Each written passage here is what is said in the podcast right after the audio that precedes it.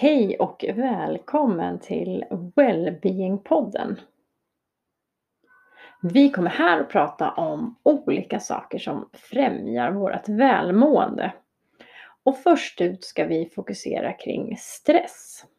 Vad stress är för någonting och vilka är de viktiga faktorerna att vi ska tänka på för att leva väl trots stressiga omgivningar.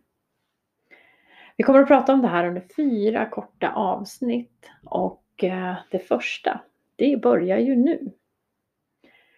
Och för att börja prata om stress så måste vi börja långt tillbaka i tiden. Vi måste börja med att påminna oss själva om hur länge vi människor har vandrat på den här jorden och hur kort tid vi har levt i den verklighet som vi idag kallar för våran vardag. Under många tusentals år så har människans inre system för stress utvecklats. Och de har utvecklats för ett liv på savannen, för ett liv som jägare och samlare. För ett liv där vi alltid har varit ett med naturen. Där vi har levt i naturen, med naturen och av naturen. Och om man skulle måla upp det här i en bild så skulle man kunna säga som eh, hjärnforskaren Anders Hansen beskriver det. Och eh, då kan man tänka sig att hela människans existens på den här planeten består av ett fiktivt dygn, alltså 24 timmar. Och människan då i den form som vi fortfarande är idag eh, föds när dygnet startar vid midnatt 00.00. Och sen lever vi som jägare och samlare ute på savannen under hela den natten, in på morgonen, över hela den dagen, vidare utöver eftermiddagen, hela kvällen. Och vi ska ända fram till 11 tiden på kvällen, eller närmare bestämt 20 minuter i 12 innan det som vi känner som jordbruksrevolutionen inträffar. Och då är vi 10 000 år tillbaka i tiden.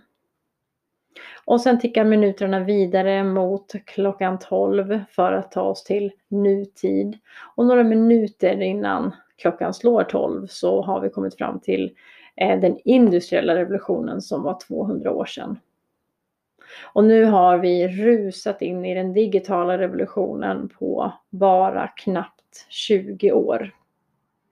Så det är alltså en otroligt, otroligt kort tid av den tiden som vi är, har levt på planeten och som då våra system är utvecklade för.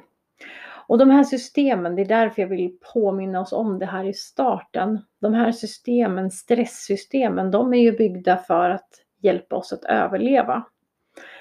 Och jag kommer inledningsvis här att prata lite grann om stress som sund stress och som osund stress. Och tack vare den här sunda stressen så existerar vi och överlever än idag. För det är ju nämligen så att vi har ju då utvecklat de här eh, nervsystemen, inre systemen eh, under tiden på savannen eller tiden som jägare och samlare. Och det som har ofta varit en del av vardagen då, det var ju att skydda sig från många livshotande faror. Det kunde vara djur, eh, det kunde vara andra stammar som var ute efter att skada oss. Och det vi behöver då, det är en kropp som mobiliserar snabbt.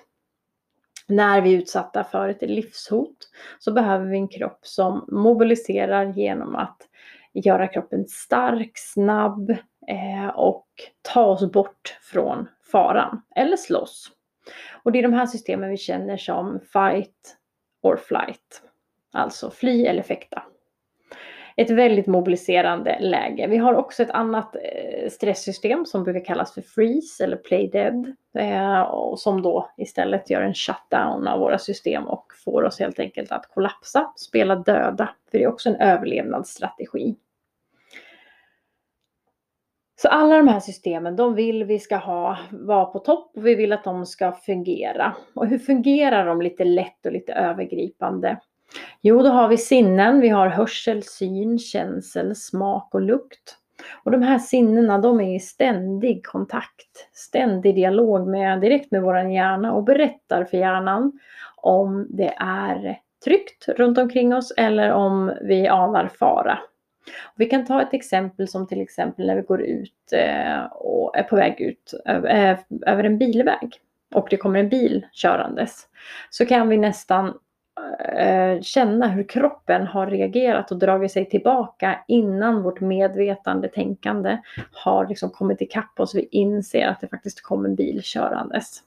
Det här är ett jättebra exempel på när de här systemen aktiveras och mobiliserar utan vårt medvetande tänkande.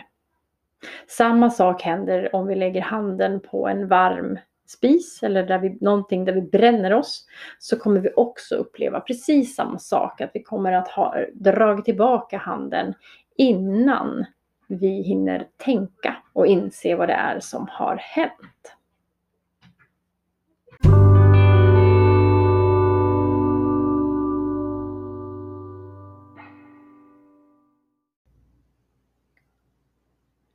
Och där har vi alltså exempel på den här sunda stressen. Den här stressen vill vi ju ha.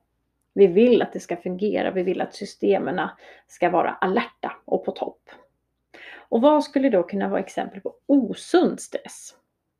Ja, jag tänker så här att stressen blir osund när hotet inte egentligen finns. Det vill säga att det finns inga farliga djur eller livsfaror runt omkring oss men våra sinnen tolkar det så ändå och skickar de signalerna till hjärnan och vi har ett påslag. Och vi ska titta lite närmare på hur vår vardag och våra liv ser ut idag och risken är ju att vi faktiskt går runt med lite ständigt stresspåslag hela tiden. Och vad är det som händer när vi går med ständigt stresspåslag? Jo, när kroppen tror att den är hotad och faktiskt så är det så att kroppen och hjärnan tolkar det som att den är under livshot. Eh, då kommer den att prioritera bort andra viktiga funktioner som kroppen också egentligen då ska ägna sig åt. Till exempel så kan matsmältning och sårläkning och reparation och den typen av funktioner istället bli lidande. Eller fortplantning till exempel.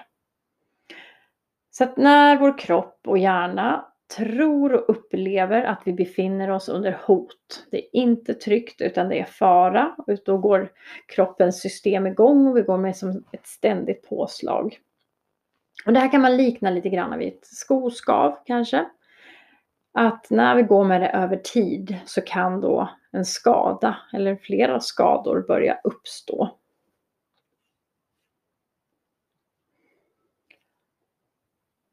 Men för att stanna lite grann i den här tiden vi lever i och vad då som är stressorer eller stressande faktorer. Vad är det som får de här systemen att gå igång?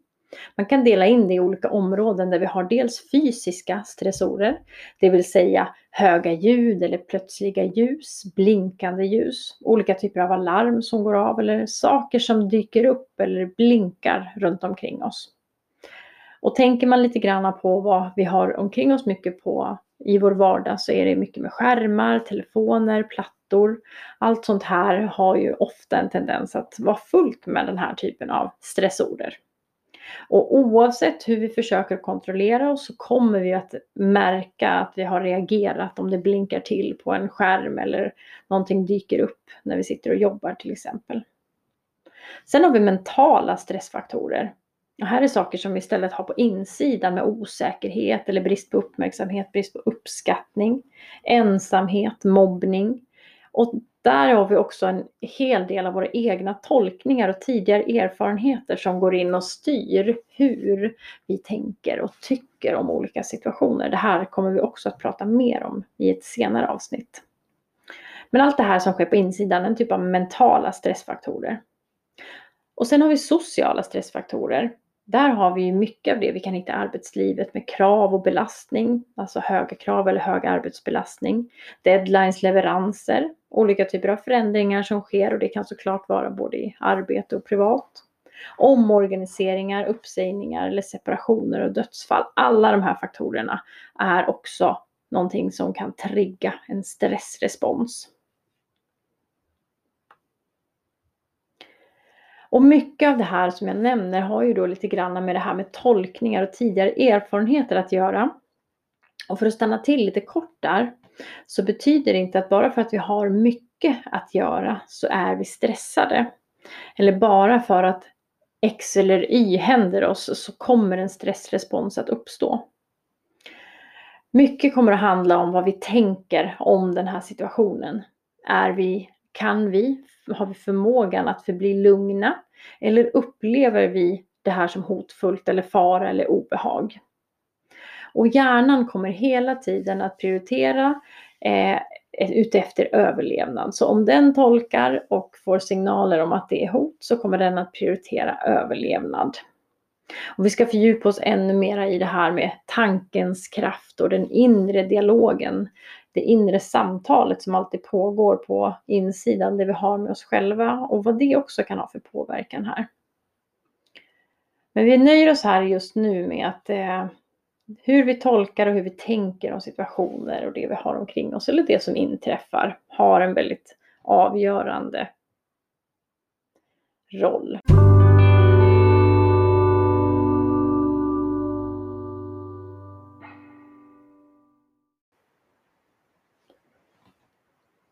Det var allt för del 1.